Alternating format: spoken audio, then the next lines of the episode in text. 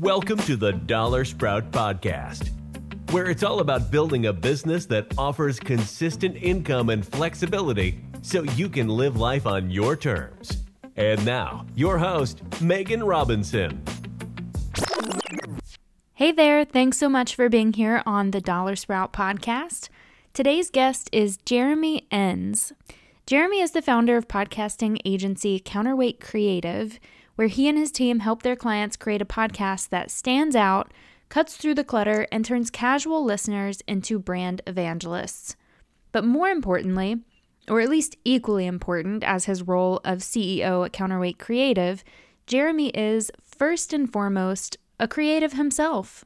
If you're interested in learning how to turn your own creative energy into money, how to come up with an endless list of new ideas, or the number one thing that you can do to get ahead and stay ahead as a creator, then you are going to love this episode.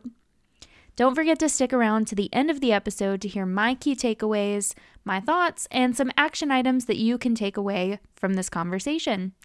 I hope you enjoy this episode. Please welcome Jeremy Enns, everybody. All right. Hi, Jeremy. Thanks so much for being on the show today. Welcome to the Dollar Sprout podcast. Hey, Megan. I'm excited for, to be here. Thanks for having me on. Yeah. So, to get started, would you mind to tell us a little bit about your business, Counterweight Creative, and what you guys do? Yeah, so um, Counterweight Creative is a podcast production and marketing agency. I started it, well, started out as a, a freelance podcast editor, coming up on six years ago. Uh, I think the the six year anniversary is coming up in in three or four months, something like that. So getting close to that. And since starting out as a freelancer, started you know hiring people on, and didn't really realize what I was building was called an agency at the time. I was just like, I'm feel like I'm making it all up on the fly, yeah. you know, reacting, putting fires out, just being very reactive, and then kind of later realize like, oh, this is a this established type of business model that that was a real brainwave for me. So yeah, I've been doing that for six years, and have recently in the past two years started to expand more into the online education courses, teaching uh, more consulting side of things as well. Yeah, that's really exciting. What made you decide to branch into like the online courses in addition to your agency?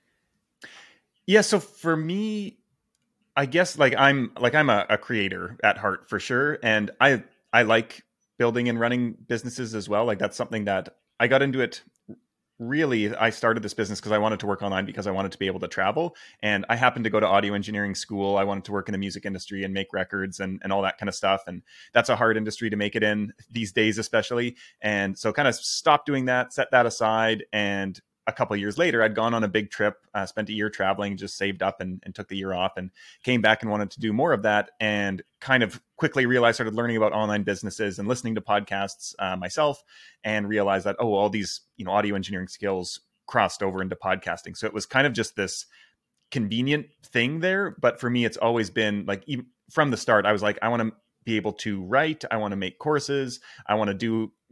I mean, at the start, I wanted to, to create passive income streams. Now I know myself well enough that I'm never not going to be working on something. So it's, I don't care about like the passive part of it. I just like building things and marketing them.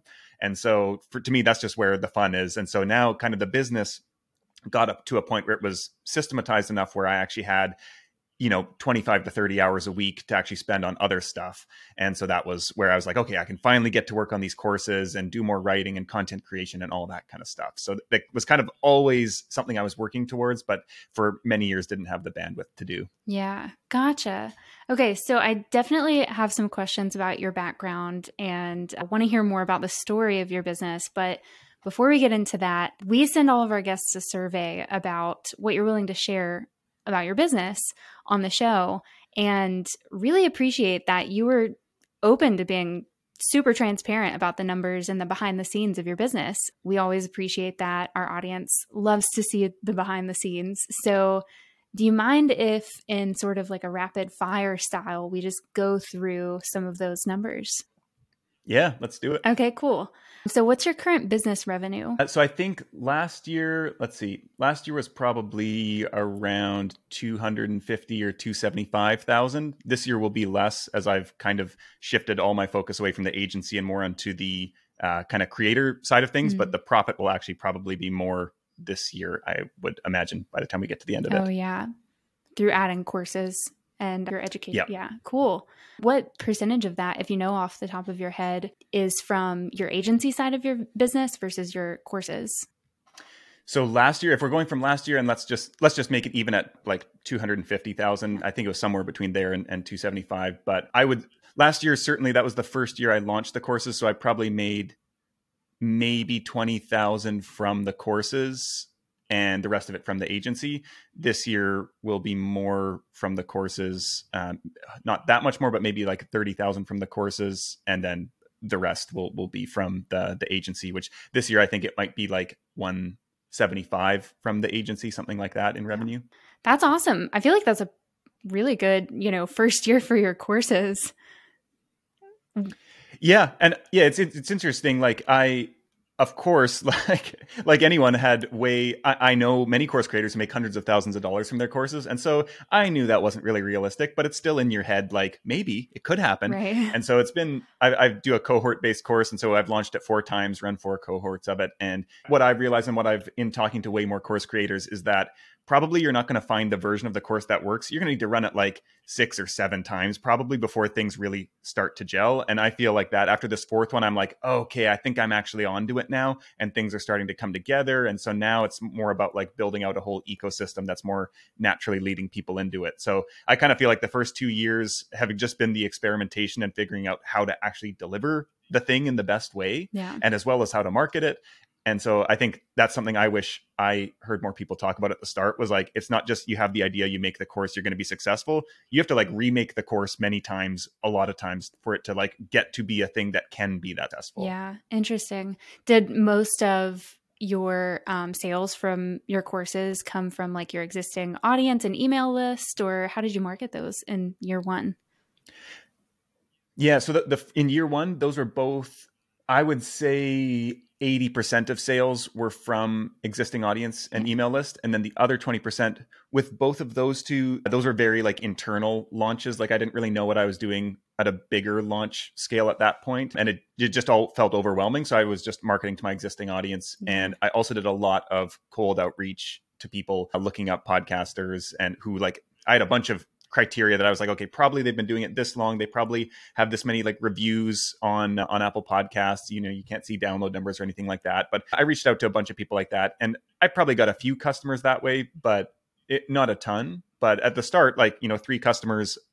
I think probably in I think I sold 19 in the first the pre-sale the, the course wasn't even created yet but i think i got three of those people were through cold outreach. So i mean i was that makes a it's actually a kind of significant percentage of of the 19 so it was definitely yeah it. i'm so bad at rapid fire questions. I'm sorry. I, everything i do is so slow. Okay so i'm just thank you for sharing that. I'm going to keep going through these and try to go through them a little faster because i did say rapid mm-hmm. fire. Okay so that was business revenue all of that. What about your business profitability yeah, so that would be, uh, let's see, again, let's look at last year, and that would probably be, and I'm kind of, technically, it would be pretty low if we're not looking at, at paying myself as well. Like yeah. on top of my salary, the profitability would probably be, I would say, like 5% maybe, which is something that I think, yeah, I did not understand a lot about finances until the past couple years and oh, have yeah. now been kind of understanding where the benchmarks are and, and trying to work towards those with agency. Yeah, yeah. And I feel like I don't know what numbers, what typical numbers are for an agency, but uh, yeah, I mean, that's part of having a business is like learning how to do the business side of it and, you know, the numbers that are important. So, and they are, agencies are notoriously low compared to other businesses, especially what I've learned from one of my coaches in the phase I'm in, like years kind of like, I mean, up until probably years five or six, something like that. Like it's pretty lean. And then oftentimes you get through the other side and you can start increasing them. But I know she had said, like, yeah, if you're at like 10% profitability, like you're probably doing pretty good for where you're at right now. And so I would say I'm between kind of, yeah, five to 10, somewhere in there. Interesting. So what happens at like your five or six or whatever you just said, where like the profit margins increase for an agency specifically? Is it just you get to a certain point and you can raise your prices?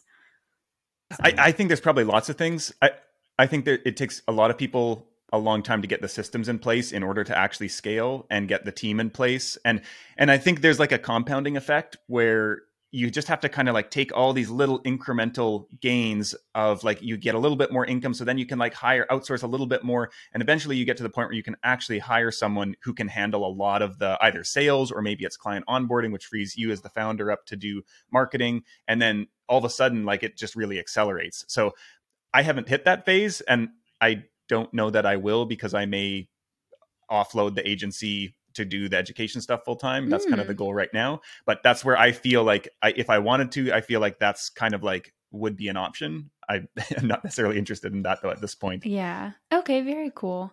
So you mentioned your personal income paid by the business earlier, and that's different from mm-hmm. profit, obviously. So what is the yeah. salary, if you don't mind to share, that you get paid from your business?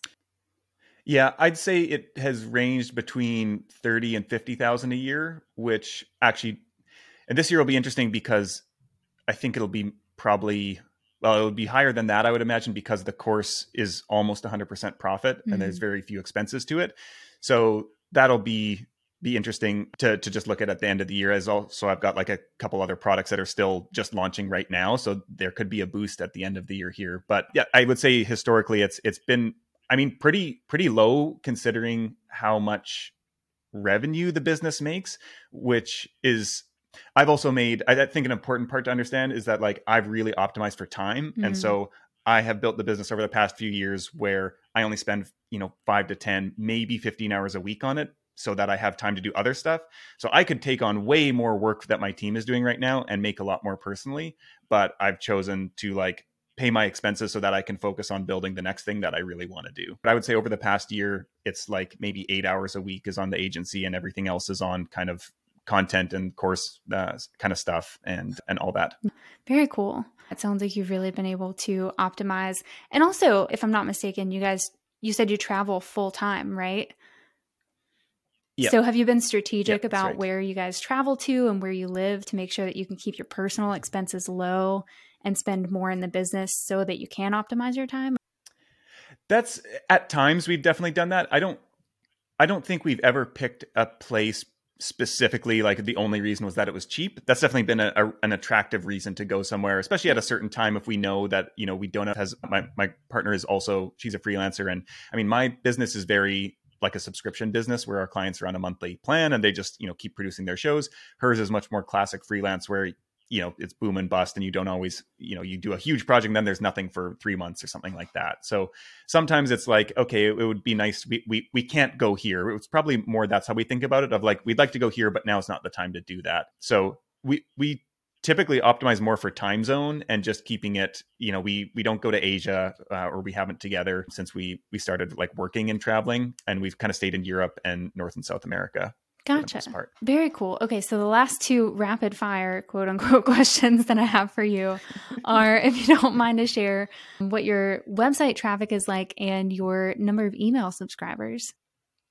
Yeah, so email subscribers are at around 1500 and the website traffic is uh, let's see. I would have to actually look this up. I would imagine it's around like a thousand users, uh, unique users a month, mm. which I'm not. I need to like hire an SEO consultant because there was actually a lot more, and I had a huge drop. Then Google must have done some update earlier this year, and it was like, yeah, just a, a massive hit to it. And I'm just like, what? I'm not doing anything wrong here with SEO that I know of. I'm not doing any like black hat stuff, but I've been yeah more focused on core stuff and marketing to like dig into that because I know that could be a rabbit hole. But feels like something that probably needs to be addressed. Gotcha. Well, thank you so much for sharing all of that. Yeah, just appreciate you being willing to be so transparent uh, about all the numbers. So, I want to take a step back and get back into what you started to touch on earlier, which is your story of how you got started with a podcast in podcast production, how you started your agency, and yeah, what all of this looked like in the beginning for you. So, you said you started out freelancing. Is that correct? Mm-hmm. Yep. Yeah. I, um, I actually, when I first started learning about online business, I was looking to build a photography business. I wanted to, I was thinking like, you know, travel photography, something like that. I'd done, shot some weddings and, things like that when I was still living in Vancouver. And, but so I was starting to blog and, and try to, you know, build an online business around photography. And I was thinking courses and that kind of stuff. But I, I was doing that for about six months and I was listening to podcasts at my day job, landscaping, like I, I listen to like 50 hours a week of podcasts all day, every day at work, plus more in the off time. And I would listen at like 2x speed and just all business podcasts, you know, online business stuff. And so I had a lot of ideas coming out. And at some point, listening to all these podcasts, something clicked. I was like, I think it was actually a friend of mine. I was listening to his show, and he mentioned his podcast editor and something clicked and i like knew people edited podcasts but i had never really thought about it. I kind of thought it was like beneath me like going to school for this working in a studio all these things. I was like uh, just a podcast editor like what would my other audio engineer friends think? It feels like a sell, selling out or something like that. And so i kind of just ignored it and then for some reason something about how my friend mentioned his editor on the podcast it just clicked and i was like huh it's going to take a long time to build up a business and create courses and get that audience for that to allow me to travel. I could start editing podcasts today for people and get paid today from people and I could start traveling really quickly. And so I think I, I signed up for Upwork that day and within three days i got my first client and within six months i was equaling my day job or, or passing the day job income. And uh, so ended that and within two weeks of quitting the the day job and going full-time on the business i was on a, a flight to uh, the uk where I, I spent the, the next four months or so. Wow. Yeah that's very fast to get your first paying client in three days and then in six months you were able yeah. to go full-time essentially yeah. Yeah, I think it is fast and I think when when I think about that and what I when I think about what probably holds a lot of people back, like I had so much confidence because I was so overqualified for the job. I was like and I, I started off my rate low because I was like, well, I don't have any portfolio or anything to do with this, but I did have a portfolio of, you know, music projects which are way more complex and and complicated than producing a podcast. So I had some of that, but it wasn't really relevant. But you know, I, I, just knew like this is so easy and like I am so much more qualified than almost everyone else on here. So like I should be hired by people and yeah. they should want me to produce their show, which I don't think I'm that confident in everything that I do, but that was something where it was just so clear to me that there was this external validation of like I went to school for this, I've done all this work on this, that's way harder than this, like this is a cakewalk kind of. And so I think that that's one thing that helps and I think then over one of the things I learned over the next six months of uh, really starting on Upwork for the getting most of those clients, if not all of them, was just I, this is I guess just classic marketing now and something that I teach for for podcasters. Anybody creating content is around differentiation, and I like I got zany and pretty wacky with my intro requests to people on Upwork because in my mind I was like they are probably getting 200 people responding to this like they're not going to read through all of them. They need something to catch their eye immediately, first sentence, and be like, huh?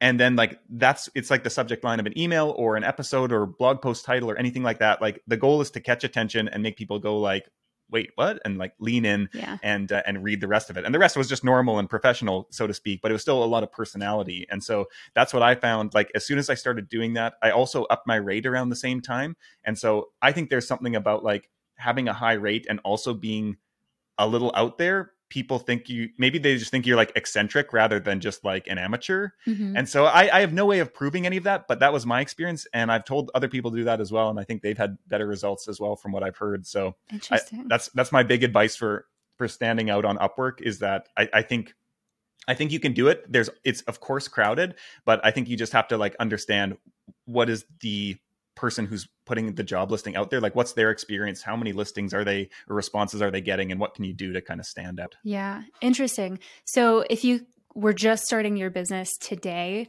do you still think that upwork or fiverr and these freelance marketplaces are like is that where you would start and recommend that somebody else start if they want to begin with freelancing?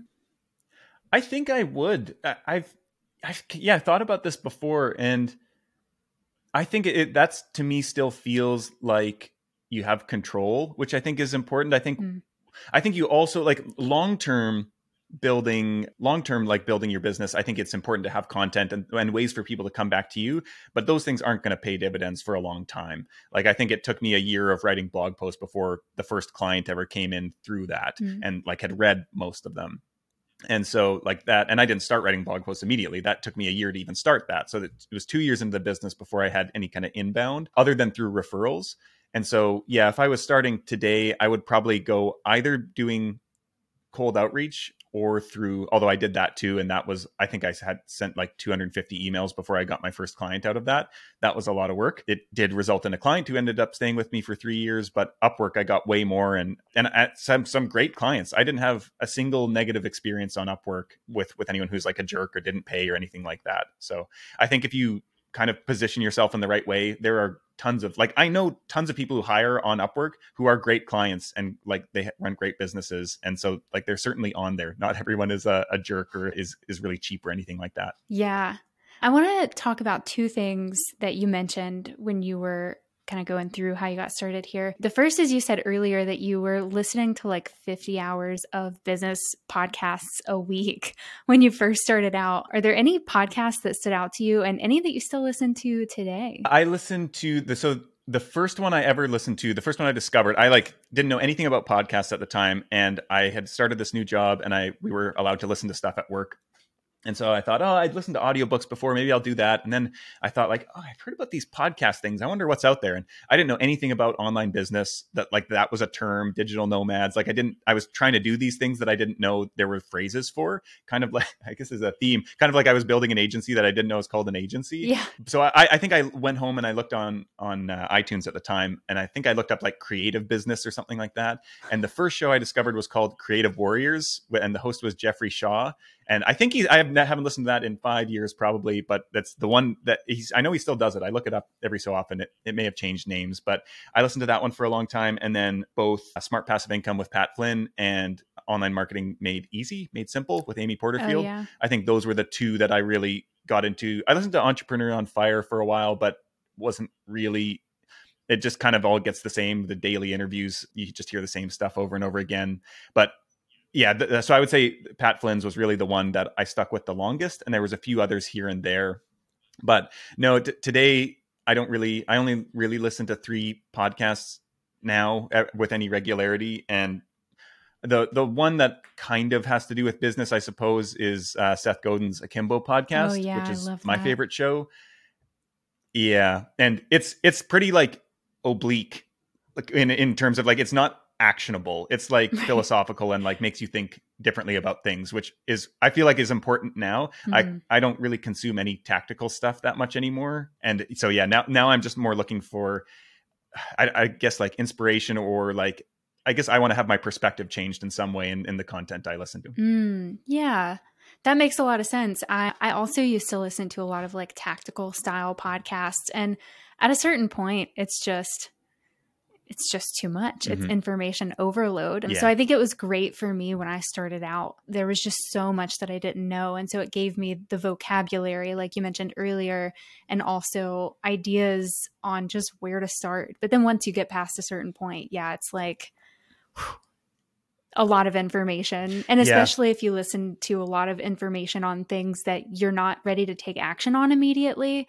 And then it's just sitting in the back of your brain. And for me, I found that like it could cause like feelings of guilt you know because you have all oh, this oh, yeah. stuff yep.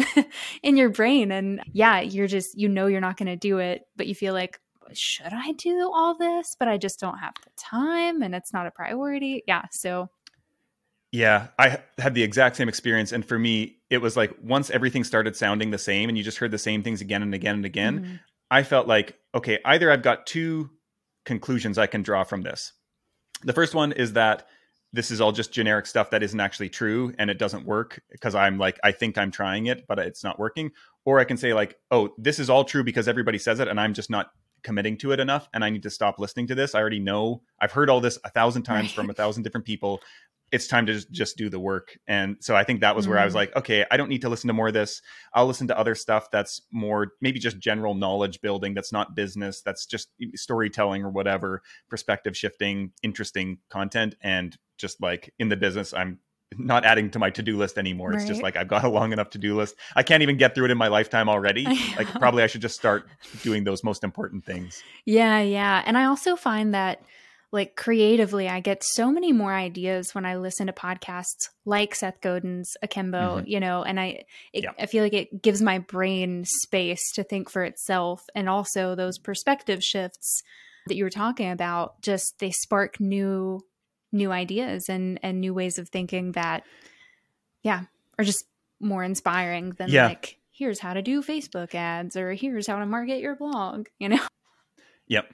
Well, and yeah, and so I think that's that's I think you've hit on like exactly the key that I think I've ignored for many years until like this year I feel like I've leaned into it. And I think a lot of people never get past this is the thing that's going to set you apart that's going to make people that's going to grow your audience or, or in your business and all this stuff is not like okay if you're a freelancer maybe it's how well you can do the job but if you're creating content and want to be known as someone like a thought leader or something like that the thing that will get you there is ideas and like unique and novel ideas and you don't get those listening to tactical podcasts Mm, because then yeah. you're just like oh i can just re- rehash this in my own way Right. and where what's you look at anybody who like has a big audience who really stands out they think differently from other people and their ideas are unique to them and people may be copying them but they kind of like came up with this thing that is no one else is really doing and so i think once i kind of realized that i was like oh yeah i it is actually de- detrimental to me at this point to keep listening to more tactics and things and i need to be like the, the thing that's going to get me to the next level is coming up with unique ideas and so i just need to like open my kind of or broaden my spectrum of like what i'm consuming and allow those kind of connections to happen and unique ideas come out of those.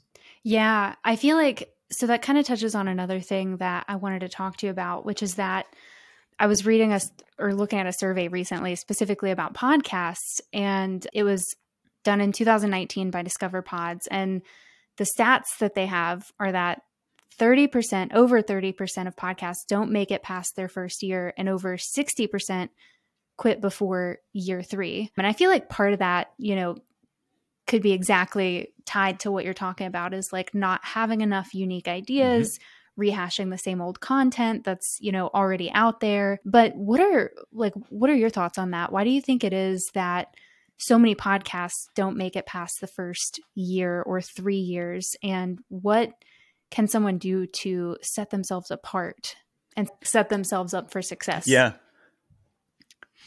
i think uh, I've heard more recent stats that are even worse than that, and because I, think a lot of people started shows in the pandemic. Because what the most recent stats I've heard is that ninety percent of shows don't make it past episode three. I think.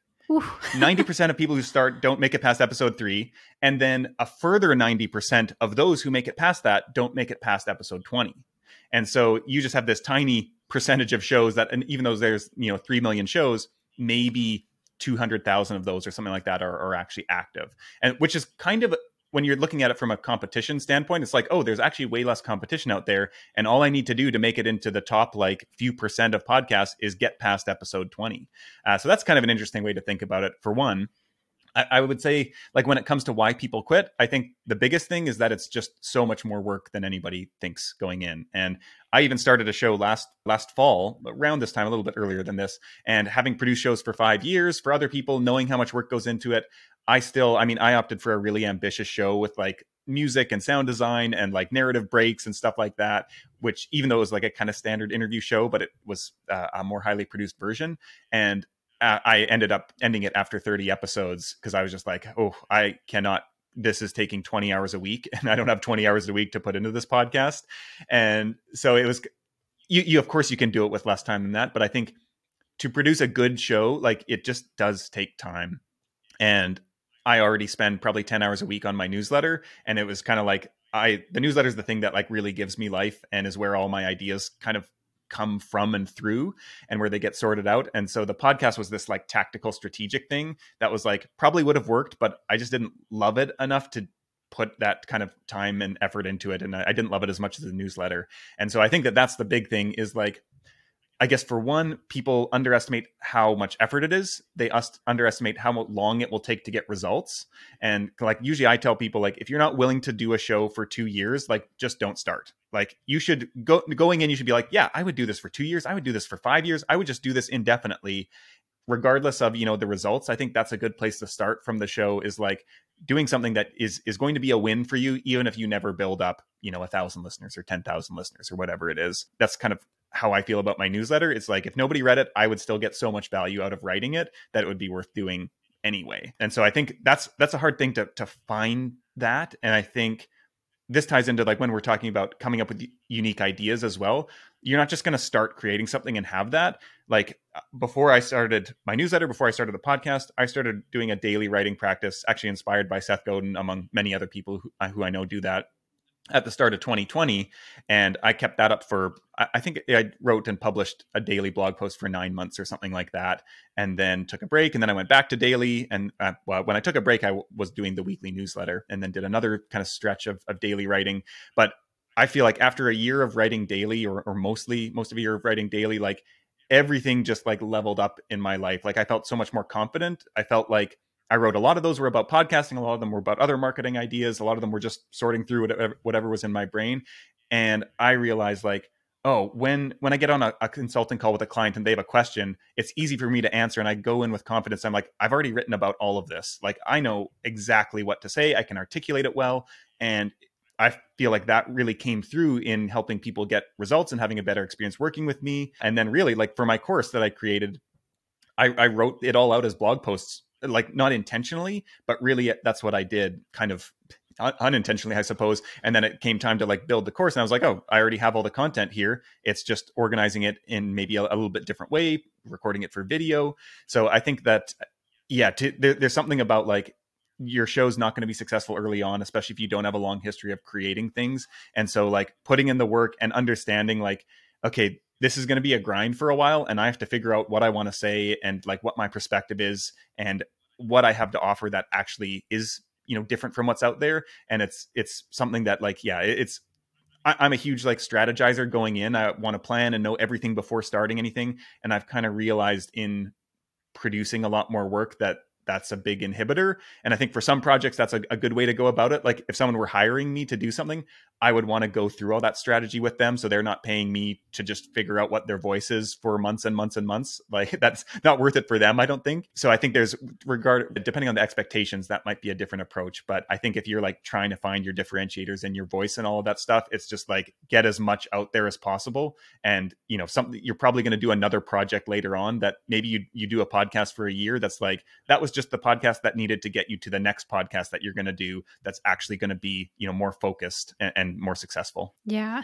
So so correct me if i'm wrong. Is this writing practice this daily writing practice that you have this has been the main thing that's helped you come up with those ideas those like thought leadership ideas of things that like set you apart and like new creative content that you can put out into the world that's not necessarily been said by anybody else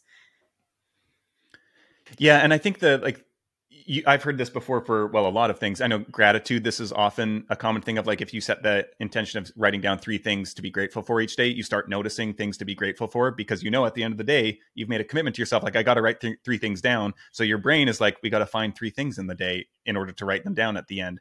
And so the same with if you know you have to write a blog post tomorrow, you your brain starts like every. I know the first 20 probably that I wrote I every day I was like what am I going to write about? I got nothing. And all of a sudden slowly over time you keep doing it and then your brain starts understanding like oh I need to build up a backlog of ideas so that you know when it comes time to sit down and write in the morning I've got 20 things to choose from. And I know I I, I keep these all in a database in uh, in Notion and I looked at that like from the start of the year. I don't I didn't have it in there last year, but I think in the first six months of the year, I looked at like how many listings are in my ideas database here, and there was over a thousand.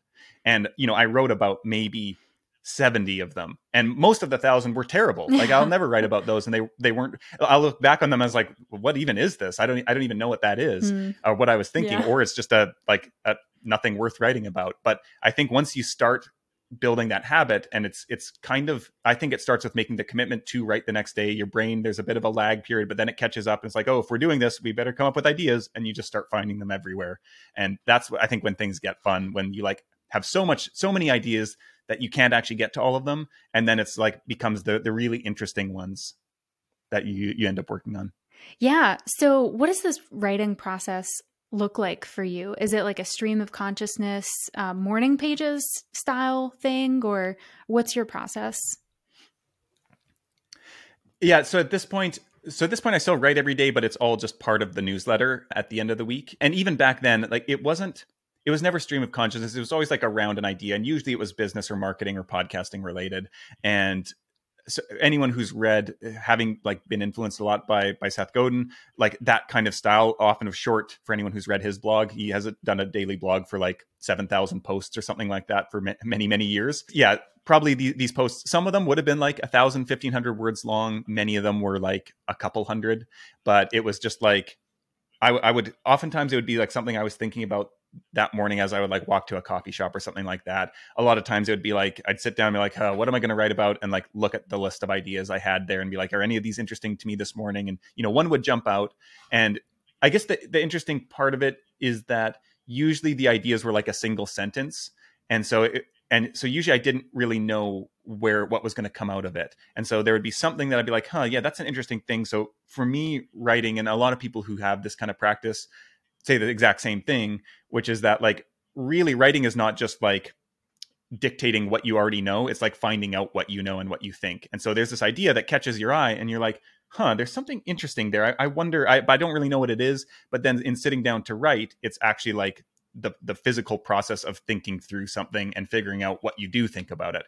And so I know that's like I feel like I have way stronger or more kind of my opinions are based on more of a foundation because I've actually thought through it now and I'm like, oh, mm-hmm. oh, I think this thing. Why do I think this? What is? How can I flesh this out and like talk through right through you know my, the the whatever's going on beneath the surface in my brain and so i think that that's been like that leads to confidence and i think more confidence leads to more ambitious projects and leads to more success and so i think it's just this like virtuous cycle that kind of kicks off by kind of being prolific yeah whatever you're creating yeah okay so it sounds like in order to set your podcast up for success you need to accept that it's going to take more work than you think mm-hmm.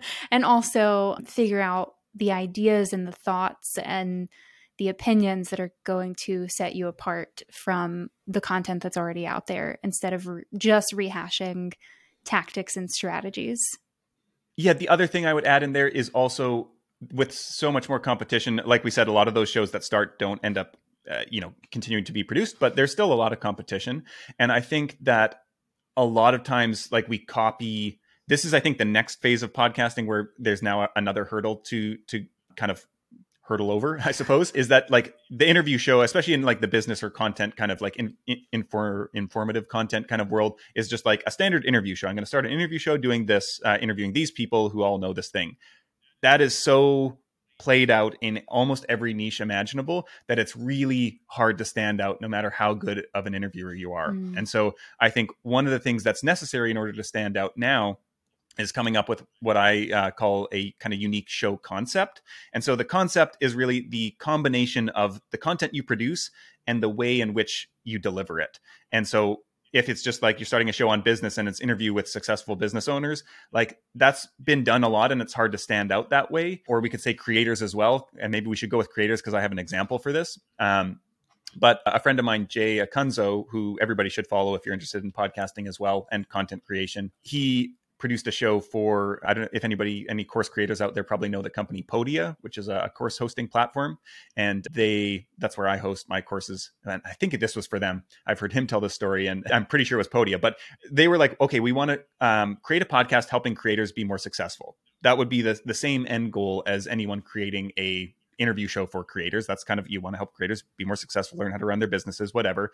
But the concept of the show was that each interview was still an interview show, but each interview was centered around the the creator who they had on, the guest, talking through one project. You know, the project that was most successful for them. Mm. And so, mm. of course, all the other stuff about their backstory comes out in there. You talk more broadly about it, but there's this central hub that each kind of show is anchored in that makes it interesting. And you hear that and you're like, that's not just a show interviewing creators. It's like, oh, a show about the most successful project of these creators' careers, and every interview is centered on that. And it's like, oh, that's that's more interesting than just a general interview show, and you can kind of understand a little bit about what you're going to get from it. And of course, you want to make make your own most successful creative project, and you want to hear about like, oh, so what was the lead up to this? How did they come up with the idea? How did they, you know, iterate on that? What were the results from it? And so that's kind of like a, a, more unique show concept than just an interview. And so I think thinking about that, which again can be hard and it's not something you're just going to think of immediately, is going to be a thing that like I think you want to get to the point where when somebody hears it, even if they're not in your target audience, they're like, huh, that's kind of interesting. Hmm. The the other example I'll give that is super clear for this is the YouTube show Hot Ones. And so if anybody's watched this, it's I can't remember the host's name, but he um he has a celebrity guest on and they eat five hot wings. They're progressively hotter hot yeah. wings, or maybe it's even more than five, but the questions get hotter with each wing as well and more kind of like vulnerable. And so this is this is a classic like kind of concept where it's not just, you know, Oprah talking with you know whoever she's having on just a little interview here there's this whole other element that brings into it that is unique and engaging and you hear that and you're like nobody else can create that show because like it's it would just be, clearly be a copy of this one and it's it's interesting in many different ways other than just the questions that are come out of it even though he is a fantastic interviewer as well yeah that is interesting yeah i think that, that that's a great oof, stutter i think that that's a great kind of roadmap you said so the concept of your show, but also the way that you deliver it. And well, yeah, and I would say the concept is like that combination of topic and delivery. Topic and delivery. Or the the yep. And so yeah, and just the last thing on that, like the first step I think is just start paying attention to any media and you just start seeing concepts show up, like these central themes that tie everything, everything kind of circles around that in a way. And once you start noticing them, then it's a lot easier to think of like, oh, I see how these work and I, I'm starting to have ideas of how I could create something like that as well. Getting into the next segment of our show. It's called the slow round. Definitely took this from Mike Birbiglia. I don't know if you know who Mike Birbiglia is. He is my favorite comedian. I will bring him up on every single episode if I get the chance. Just to It's like me and Seth Godin. Yeah. yeah, every single chance I get to bring up Mike Birbiglia, I will take it. So everyone go watch my girlfriend's boyfriend on Netflix. Okay, so slow round is the opposite of a rapid fire. So we have a list of, you know, questions that we like to ask our guests and we let our guests choose like their favorite questions from this list and instead of, you know, rapid fire answering quickly, you can take your time. Like I said, everything I do is slow. So take your time. We like slow Because we heard answers. everything I do is slow as well. yeah. yeah. Clearly we're we're yeah, two two peas in a pod there yeah. given our rapid fire uh, round earlier. yeah. Okay, so three questions for you today in our slow round. So the first one is in the last 5 years, what new belief, behavior or habit has most improved your life and or business? So okay, so this the, the first one we actually kind of already talked about, which is the daily writing. And mm. I think that I feel like things have so significantly accelerated for me on a personal level as well as a professional level since I started writing daily. The second thing is kind of ties into that actually. And it has to do with I guess it's kind of like it relates to idea generation, which which of course ties into the writing, but we all need ideas for everything we do. And what I found is I don't I, I feel like I need to come up with a, a, a name for this of this concept, but to me, I just think about it as like you need a place to put things. And so we're all you you probably don't realize it, but we're all having tons of ideas every single day. And I know one of the things anyone I don't know if you anyone's aware of James Altucher, oh, yeah. but he he's been on, on a lot of podcasts. Yeah, he has his own and he's written books, but he has this idea of coming up with 10 ideas a day. Mm-hmm. And I remember he was one of the people I first started listening to when I was listening to business podcasts. And I was so intimidated by this idea. I was like, how could you ever come up with 10 ideas a day? And of course, I was thinking these are like 10 fully formed business ideas that, like, and now I know that's not what an idea is. An idea is something little that catches your eye that you're interested in that you can explore further, maybe, or you can just ignore it forever. But we're all having these ideas. And so I think the first thing is like lower your bar of like what counts as an idea. Just look for things that are interesting or you're curious about. But then I think we don't realize them because it's almost like this, it, it's very similar to meditation where you know we're all having these thoughts but meditating is, is about noticing the thoughts. And that's the same thing goes for noticing the ideas. And so there's this element of mindfulness first noticing them but then putting them somewhere because otherwise they're gone. Like you th- everybody's probably had that thing where you like have an idea in bed you're like i'll remember this in the morning and you don't write it down and then you never remember it again and you're just like i had something that was so perfect and it's it's gone. Mm-hmm. and so for me I use a tool called Notion. I don't know if anybody uh, is aware of this. It's kind of I, I, don't really know how to talk about it. It's kind of like a a blank slate of of software that you can really build into anything you want. You can kind of build out really basic apps in a way, but it's also I use it to just like for word processing as well.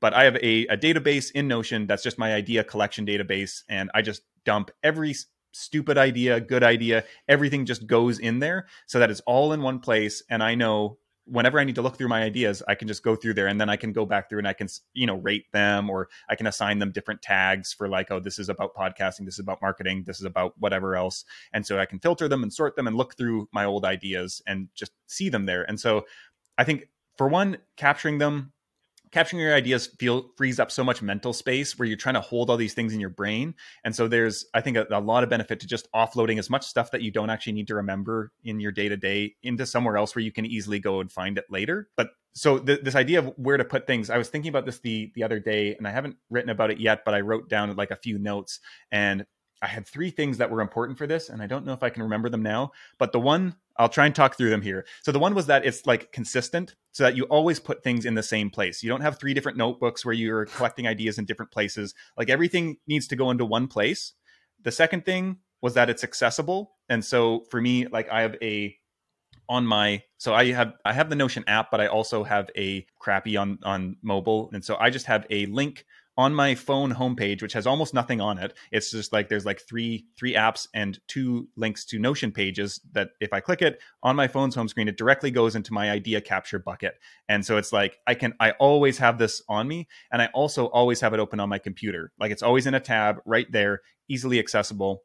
And so like it's the same place I always put things, and then it's it's just always accessible to me. I don't need to like reach for anything, look for a pen, anything. I'm like wherever I am in the world, like I can capture an idea when I have it there. And uh, so those were two of the the three things, and then I can't remember what the third one was, but I think those two are, are a good enough place to start. And whenever I end up writing the article on that, then uh, the third one will be illuminated. It'll save that one for for anyone who wants to subscribe and, and find that at some indeterminate point in the future. Yeah. If that article is out when we publish this episode, we'll definitely include it in the show notes so that people can reference that. Awesome. But yeah, I agree. Great place to start. Consistent and accessible.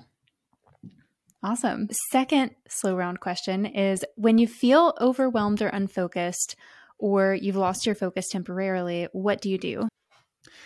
So this okay, so you and Mike Birbiglia, me and Seth Godin, and also Notion, which I'm going to talk about again. These are the things I will bring up every every time I talk to anyone. I got to bring them up. Yeah. And so Notion, what I've also done in there is essentially made a list. It's of like all these kind of practices that it's like okay each each one has a they're in columns essentially and so it's like when i want to feel this or when i am feeling this like here's how i can un, undo that or get out of that and so a lot of times for me like going for a walk is one of those things and so for for unfocused like definitely i feel like going for a walk that is a, a huge one both for coming up for me, walking is like the cure all for everything. If I want to have ideas, if I want to be inspired, motivated, get my focus back, it's like go for a 20 minute walk or even a 10 minute walk, get outside and come back and I feel way better. So I would say like that's that's my go-to. Other things that I feel are, are on that with unfocused, one of the things I'll do is I'll just set a timer. I have a timer in my on my MacBook, some the toolbar at the top,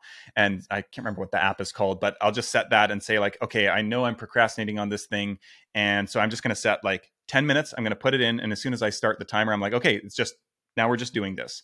And I also do that, like I track all my time using Toggl Mm. And so that's another one that I found. Like if I, if I go into Toggl and I say like, okay, I'm doing email now mm-hmm. and I click start on that, I, I want my, I'm kind of like a data nerd, I suppose. So I want my listings to actually be accurate to what I'm doing. Yeah. So for me, I'm like, the timer's running. I better be doing that because otherwise I need to change it and to, to whatever else I'm doing. Like scrolling on Twitter or something like that. Yeah. So yeah. I would say that those are, are two of the big ones for me going for a walk and then just like setting a timer, especially when it's something I don't want to do and being like, okay, we're just doing a sprint right now, 10 minutes, 20 minutes, whatever. And I'm just going to get it done. And so th- those are the big ones. That's funny. Yeah. I feel the same way. I also use Toggl to track my time. And I used to just mm. do it when I was doing like freelance work, you know, for clients. But now I do it for everything that I do, even if it's not freelance, yep. if it's like working in or on my business, I still track mm-hmm. my time. And yeah, it's very true for me also that if I have a timer running, my brain is like, all right, you got to do the thing. So that one's yeah. relatable. I think I think that the time tracking is like everyone should do it. And it takes a bit of work maybe when you're first setting it up. But like if you ever want to hire someone else, like then you have this whole list of like, okay, where am I spending the most time? If I could hire one person, mm. what would free up the most of my time? Or like and that one of my coaches at one time she got me started doing this. And then it's like go through your weekly time listing and label everything you know red yellow green. Red is like things that drain your energy. Yellow is like you know neither here nor there. Green are things that give you energy. Look to offload as many of those red things as you can because a lot of times they're not even complex tasks. Mm-hmm. they're just things that are like dull and boring and are actually easy to outsource. So there's a, yeah. a lot of benefits to, to tracking your time. Yeah. Yeah it can be a tricky habit to get into. But i'm at the point now where if i open my browser the first place i go is Toggl. mm-hmm. So, and I'm it's, it's, yeah, in my default when I open Chrome, that's one of the tabs that like by default is the first one that opens yeah, up. Yeah, And I I got into the habit being somebody who like I am typically very flowy. I like to go very slow. I don't love tracking mm. time as a concept, but yeah, I it's been one of the best things for productivity. Okay, so last mm-hmm. question. Mm-hmm how has a failure or an apparent failure set you up for a later success in your business? And do you have a favorite failure? They could be one and the same. oh, favorite failure. So I think let's see. I, I, think the I did a I created in this was late 2018, early 2019. I think I created a bundle sale for podcasters, and so I had some friends who had done this in the travel space, and another friend who'd done this with a belly dance bundle. Mm. Um, where it was essentially a collection of products that you know you didn't create you were just facilitating bringing all these people together and so i think i had like 25 products and the it was a $300 product but the value of if you bought each of those things individually would have been $3000 or, mm. or hmm. something like that 4000 and so it was a great deal and i was like this is the perfect thing for podcasters i know this model works because these two friends have both made well, the one friends they had done it for many years and made like hundreds of thousands of dollars every time they did it every year, and the other one in the belly dance space, she made I think like thirty or forty thousand dollars from doing it each year, and I was like, oh, this is like this could be this could be it. This could be my whole business going forward. And so I spent months putting this together, and I mean, I had them like I could ask them all the questions. I knew everything about the setup, the technical side of things, and had a bunch of affiliates. Uh, and essentially, how these bundle sales work, actually, I should say, is all the people who contribute are also affiliates for it. So they're sharing it with their audiences. And so I didn't have a, a really any audience of my own at that point, maybe a couple hundred people, but was able to to grow quite a bit through that, and for them pushing attention to it but it it did not end up working out so well and so i was certain like I had the website was like great. I had hired my girlfriend, who's a web designer, to put together this great website. It was like so slick, and I loved the design. I thought the product was amazing, and ultimately it ended up losing like ten thousand dollars or something like oh, that. Oh, no. And it got you know, maybe like 30 sales or something like that. Mo- most of that was paid to my girlfriend for, for, the web design, which ended up just taking longer. So that was kind of like okay, and that it like stayed within our circle. But then I also hired someone to do Facebook ads because I didn't know anything about it and the, the ad cost, and it just yeah, it just flopped. And I think in the years that have followed, I've been able to identify maybe some of the just little things. Like I don't think there was one big reason it failed. I think there was just a collection of tiny little things that added up that it, it didn't really work. And there's actually another company that does it now. A similar thing, they charge fifty dollars for it when they do it, and I've actually contributed my own products to it. And I think that one does really well. Hmm. And so I think, yeah, probably there was something about in in some niches, like both my friends who did it charged a, a lot more for it. And I was like, ah, $300 like that. It, the value is there. It's 90% off or something like that. People will, will be all over this. But I think it was potentially too overwhelming. There was too little focus on like what what you're actually getting for this. I think it's a different niche where people have different types of goals versus those other spaces. Although, I mean, belly dancing seems like an interesting one. It doesn't feel like a super high pain point or anything like that that it's targeting. But so that, that yeah, that one was the big one where I think you know people talk all the time about failure, and I always get annoyed that people don't talk about like what it's actually like. I think a big public failure like that, mm. where like I I think I, I, was gun shy for at least a year and a half of doing anything else mm. creative, like just no appetite to produce anything other than like blog posts or whatever. But it was it, like legitimately painful. Like I, the only thing I can think of it is kind of like getting your heart broken, kind of, mm. where it's that type of just like presence in your like chest, almost that like you just can't get away from other than through time. And so that one, like, yeah, put me off doing any kind of product thing for a long time and had tons of doubt going into everything I launched. I assumed it would fail, and so like that's uh, and I've talked to so many people who are like, yeah, that's that nobody talks about that, and that's what it's like. And also, I think like that's just a necessary part of building products is like getting back on the horse after that first painful one. And I, you know, this is I, I, always draw this analogy to like dating and relationships. It's the exact same. Like, are you not going to do another relationship because one failed? Like, no, you're going to go out there and you're going to find someone else at some point, and you're going to get excited about something again. And so I think, I think a lot of people probably let that first failure just impact their view of themselves as incapable of doing anything that's going to be successful, which I certainly had. And I think you just need to like find the one thing that actually does work. And then you're like, oh no, that was just one thing one time and it's not a problem with me. And so I think like now, I, I think I tell people, uh, or I would tell people, like expect the first thing will fail. Like do it as best as you possibly can. Try to avoid it but keep in the back of your mind, like there is a pretty good chance that you are not going to get it right on the first time out. And I would say, with that in mind, probably don't spend fifteen thousand dollars investing in website design and Facebook ads. Like the big lesson. So the big lesson I learned from that that set me up for future success is when I launched my current big course, uh, Podcast Marketing Academy. I think I mentioned before that I pre-sold that, and so I didn't create anything other than a landing page and a lesson outline until I had 19 people who'd each paid $500 in order to sign up for it. And then I got to work and like hustle to get create the videos and and do all that. So that and and once I did that, I was like, oh, this is how it's supposed to work. This is why people tell you to do that. And I was kind of like, well, I'm never doing it that other way again. Like everything I create is going to be pre-sold. Mm. And there have been num- a number of things where I've sent out things to my email list saying like, you know, I'm looking for 10 people to do this.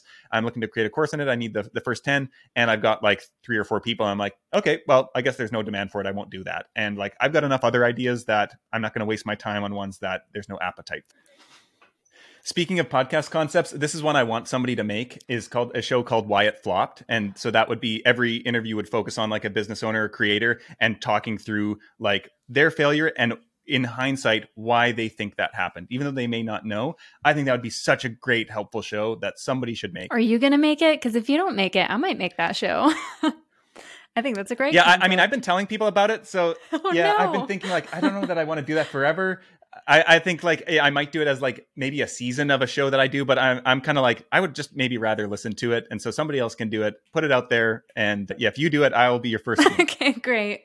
You can come back and talk more in depth about your failure. Yeah, yeah, uh, perfect. Awesome. Okay, well, we're getting to the end of the show. So I want to thank you so much for being here. This has been a great conversation. I really appreciate it. Where can our listeners follow you? Connect with you and just learn more about you. Yeah, so I'm most active on Twitter at I am Jeremy Enns, and that's I put that and a bunch of other links to everything else, including my newsletter, blog posts, free podcast content, all that kind of stuff at counterweightcreative.co slash dollar sprout, all one word. And so you can find all the links there, awesome. and uh, and please you know send me an email or uh, send me a DM on Twitter, and I'm definitely happy to chat. Thanks again to Jeremy for joining us for this episode. I went through back what? I went back through this recording and wrote down like 10 key takeaways from this episode. But that seemed like overkill, and I didn't want to overwhelm you guys, so I narrowed them down to my top five key takeaways. So here are my top five takeaways and some action items that you can take away from this episode. Key takeaway number one don't underestimate the power of a small, engaged email list. Jeremy made $20,000 in his first year of selling courses with an email list of just 1,500 people. He said that about 80% of his sales came directly from his email list. So I did some quick math, and that works out to $16,000 with less than 1,500 people, or with about 1,500 people. So, if you thought you needed tens of thousands of subscribers to make good money with your online business, think again. You can have thousands and thousands of subscribers on your email list and not make seen this with other business owners. I've seen so many people talk about this and I got to the point in my own financial coaching business where I had over 6,000 subscribers and was getting no sales from my list because they weren't the right subscribers. So it's not about how big of an email list you can build, it's about building an engaged list of the right people. How do you do that? Well, in episode two of this season with Pete McPherson, we talked about having something to sell before you start creating content.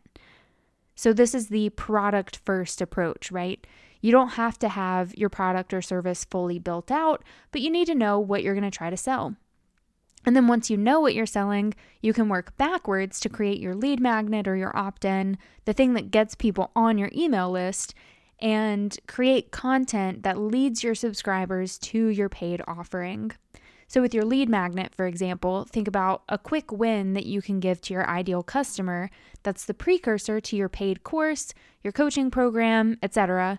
And then once you have the right people on your list, don't forget to email them, keep them engaged, and provide value even when you're not selling. That was more than Jeremy and I talked about on this episode, but if I were to go back and start over with my financial coaching business, this is how I would approach it. This is something I did way wrong in the beginning of my own business.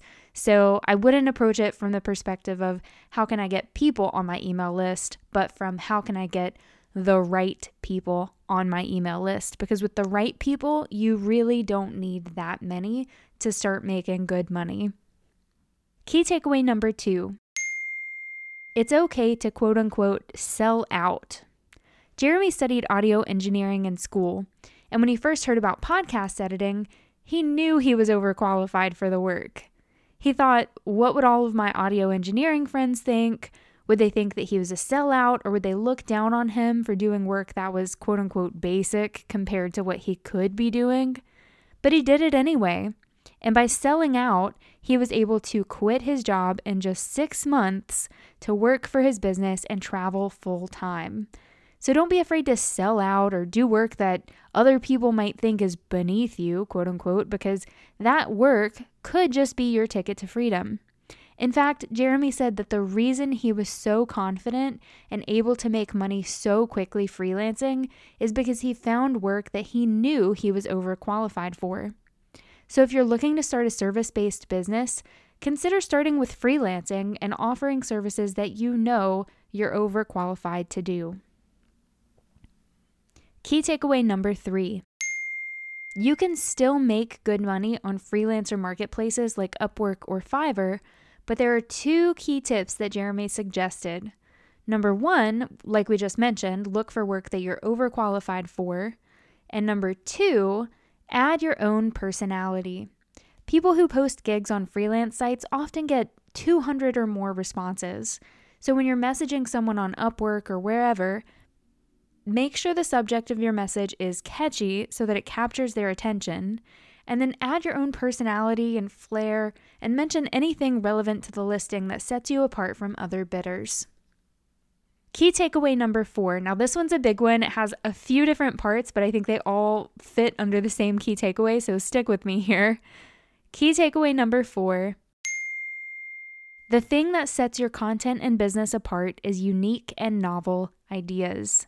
And you don't get those by listening to or reading tactical style content. There's nothing wrong with tactical how to content. And when you're early in your business, you probably should be consuming some of that. It gives you a vocabulary and a basis for building your business. But at a certain point, you have all the information you need, and you just need to be creating content and getting as much of your own ideas out there as possible. Jeremy mentioned three things that have helped him come up with new, unique ideas and that he recommends to other creatives. First, find and consume content that makes you think in new and different ways, like creative, non business books, podcasts, blogs, etc. For Jeremy, that's content like Seth Godin's podcast, Akimbo, which I also love, by the way, highly recommend. Second, keep a list of ideas and add to that list every day. I love that Jeremy brought up this exercise by James Altucher, which is to have a daily idea practice. Similar to a gratitude practice like you may already have, Every day, write down 10 new ideas, or you can do three or five or whatever works for you. By doing this, you can train your brain to always be looking for new ideas, which means you can create an endless backlog of ideas for content or your business or whatever. Jeremy said he has over a thousand topics on his own idea list. Now, if it sounds intimidating to think of new ideas every day, keep in mind that an idea doesn't have to be fully formed or actionable. As Jeremy said, it's just something small that's interesting or that you're curious about. It can be an opinion, a thought on something that you read, a controversial take on a common practice in your industry, anything. Two things to keep in mind when choosing where to keep your idea collection is you want it to be consistent so all your ideas are in one place and you can easily see, sort, and find them whenever you need to, and accessible so that you can pull out your phone or your laptop and add it as soon as you come up with your idea. I thought this was a great point because I usually keep my ideas in a Google spreadsheet, but it's not the most accessible option, even with the Sheets app. So I think I'm going to try Jeremy's method of using Notion instead. And the third and most important thing Jeremy mentioned that helps him come up with unique ideas creating content.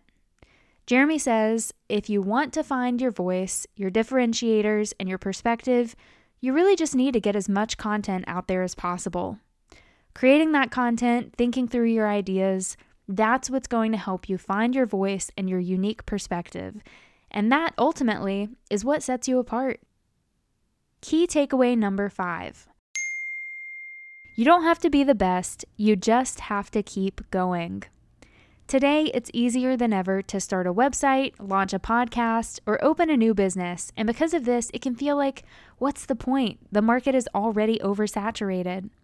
But here's the thing even though a ton of people are jumping on the online business or content creator bandwagon, most of them quit too soon.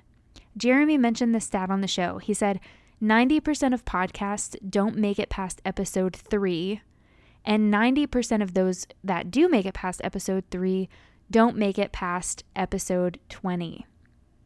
And while I couldn't find the exact stats on how many people quit blogging before they make any money, I'd venture to say it's pretty high, which means you exponentially increase your odds for success just by staying in the race and outpacing your competition. Does that mean that you just keep doing exactly what you're doing now forever until you're successful? No, probably not. You'll probably look back at that blog post or podcast or YouTube video a year from now and think, ooh, that was awful. But be consistent, learn how to create create better content and improve as you go, and you'll outpace the vast majority of the people in your space. So there you have it. Those are my key takeaways and some action items for you. If you enjoyed this episode, don't forget to follow in whatever app you're listening on. And if you really enjoyed this episode, please leave a review. Those help us get the show seen and in front of more people so that I can keep my job and keep producing these podcast episodes for you. So, thank you for listening and thank you for your support. I hope you enjoyed this episode, and I will see you in the next one.